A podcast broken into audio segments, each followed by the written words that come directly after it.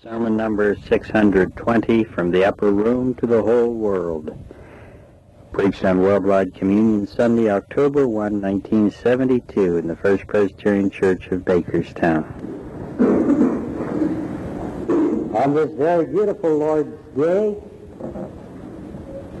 I regret that again this Sunday I must bring to you another message concerning the loss of leadership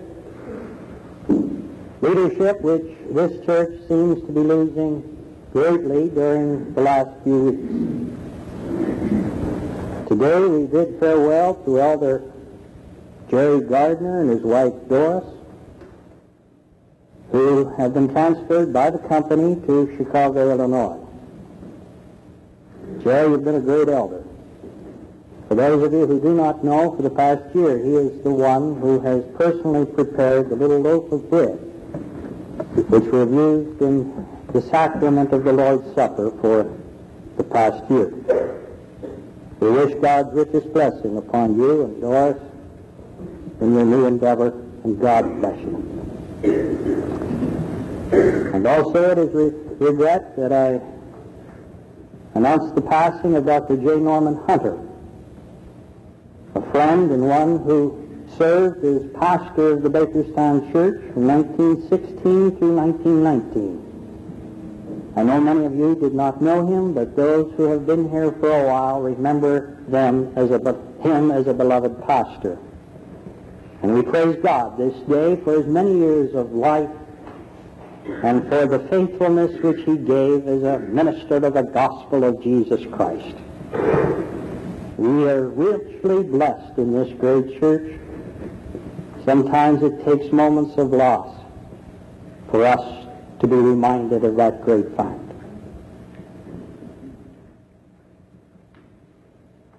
If everything goes according to schedule on Friday of this coming week, those of us who make the pilgrimage to Jerusalem will leave our hotel in this, that city, wind through its narrow streets, pass through the Zion Gate and ascend Mount Zion. And there at the top we will face a Franciscan church which is adjacent to one of the great Jewish shrines, the king of the, the tomb of King David. And there we will climb the outer stone staircase walk across a narrow balcony, and then stooping we shall enter a low, narrow doorway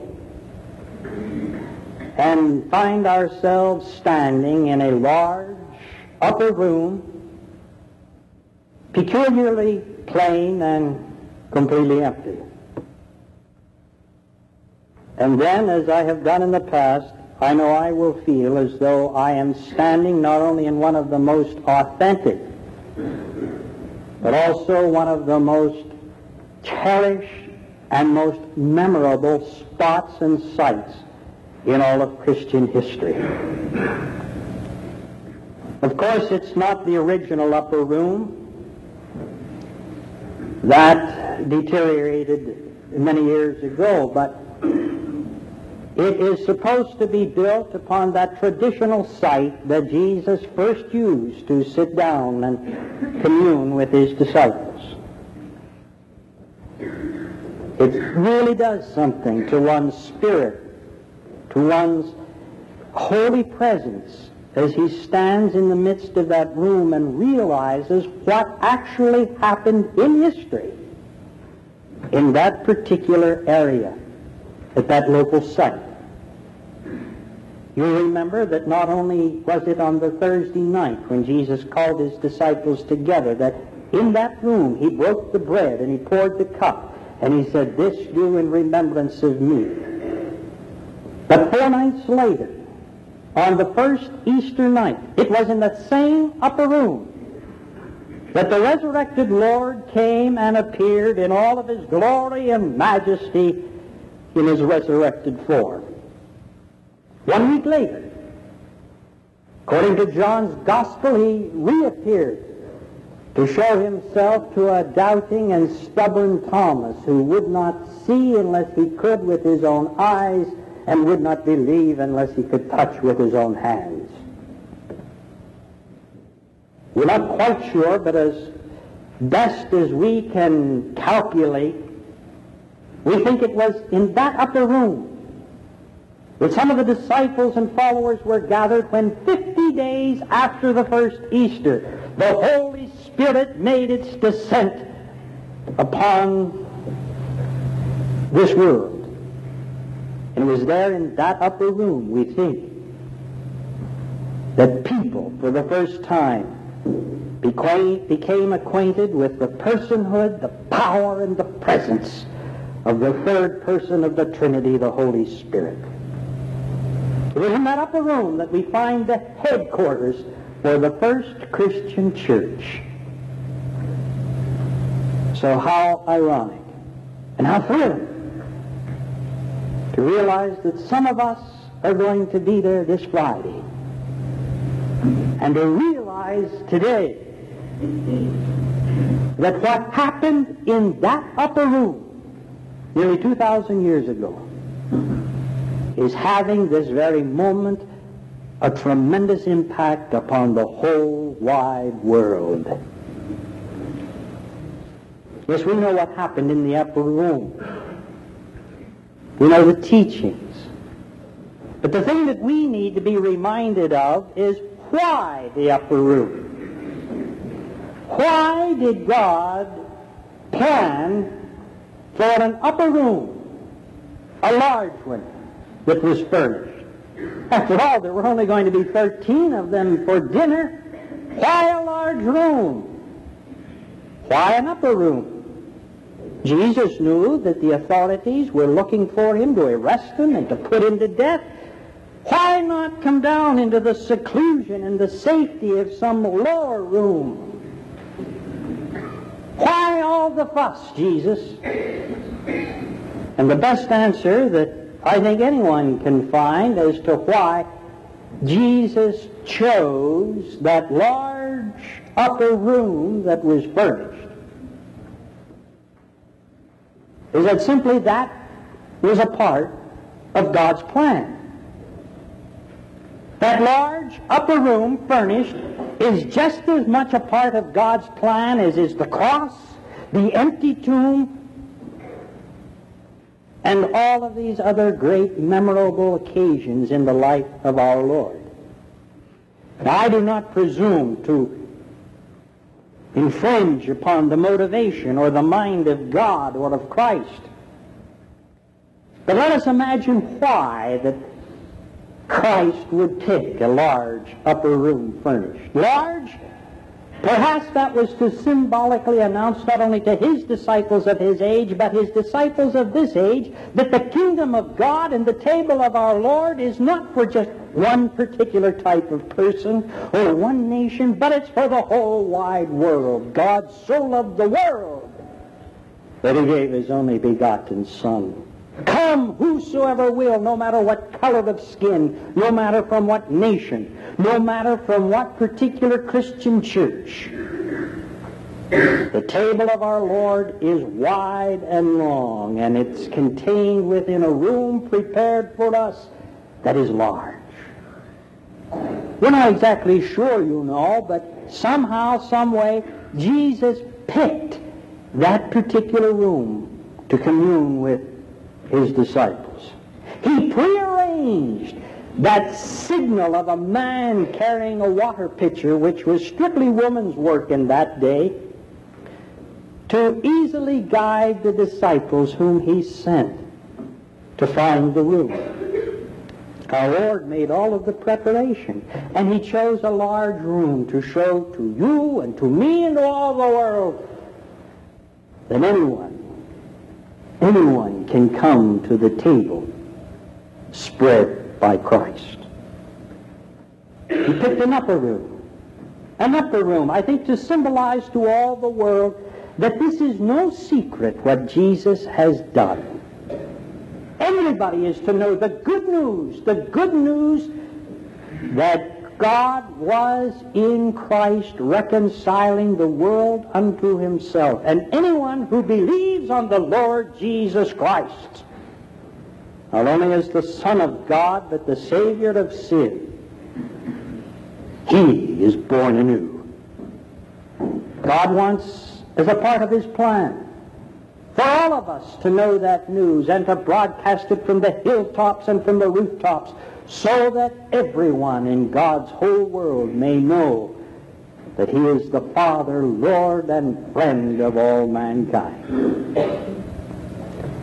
And he picked a large upper room that was furnished, furnished by him the way he wanted it. He picked out every detail, and as the perfect host, he made sure everything and anything was in proper order to try and show us symbolically that for salvation to be effected between God and man, between creator and creation, everything has been taken care of. There is absolutely nothing you and I can do to be saved than what Christ has already done for us. He has prepared the way. He is the high priest. He is our Passover. He is the sacrificial lamb. And everything and anything that has to be done to make effective the communion between God and man, between the creation and the Creator. This has been done in Jesus Christ.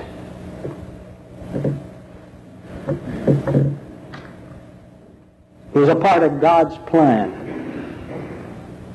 That man is to commune with God in a large upper room that was completely furnished by Christ.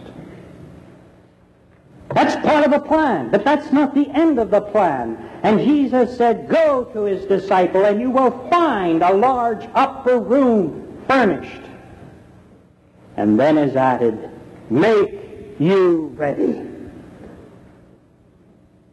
A part of God's plan, you see, is that for all of this preparation which has been given for you and for me, we must respond by being ready. Well, how do you become ready for all of this that has been prepared for us? I think we do this and become prepared when we come to the table of our Lord in obedience, in obedience to his command to partake of the symbols that he has given to us. The elements which he blesses by our faith.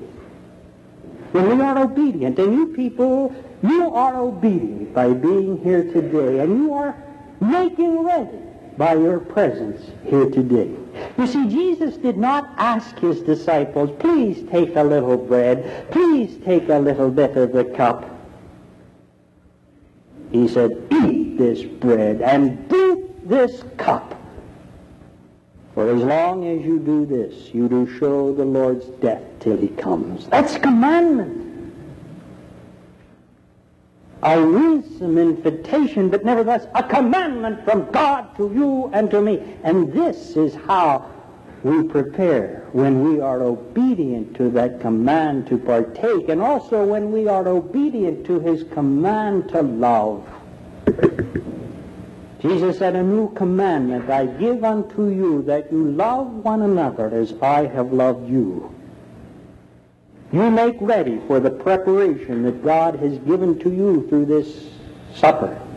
When you come here today, not just with sorrow for your sin and some chagrin for the unhappiness you have brought into your own and other people's life, but you make ready when you come here today with love in your hearts. This is what God wants. Not just our requests, which he'll listen to, just not our prayers, but he wants our love. For when we love one another, we show our love towards God. This is what he wants, and we come prepared, ready. When we have only in our hearts the love that we have for God, the love that God has for us, the love we have for other people, and remember the love they have for us. And we are ready for the preparation that God has brought to us when we come with the command to believe. That's how you make ready, even though you fully do not understand, and ladies and gentlemen, not one of us does, what all this meal means. All we know is that Jesus commanded us to sit at table with him. And when we come believing, believing that somehow, some way, God has forgiven us through the sacrifice of Jesus Christ. And when we believe that God loves us, that God has forgiven us, that God, by the power of His Holy Spirit, is leading us into all new truth. And when we believe that God has gone before us and has prepared a room in the heavenly mansion for us, when we believe this, even though we don't fully understand it, and come asking God to help our unbelief, then we're ready. We're ready to sit at the table of our Lord. God is here with us. God wants to commune with us. He has prepared the large upper room, which is completely furnished with everything that is ever needed for salvation. Part of his plan is that we are to be made ready, and we do this with our obedience to partake of the supper, to love, and to believe. And if you bring these elements to the table of the elements of bread and wine prepared for you, then, O people, you are prepared. And what God prepared for us in an upper room in Jerusalem nearly 2,000 years ago, that plan is effected for you wherever you live in the world today. So come. All who are truly sorry for their sins and wish to be delivered from the burden of them. All who want to commune with God and find peace and rest. All who believe in Jesus, that he is what he said he was, and can do what he said he has done. Come.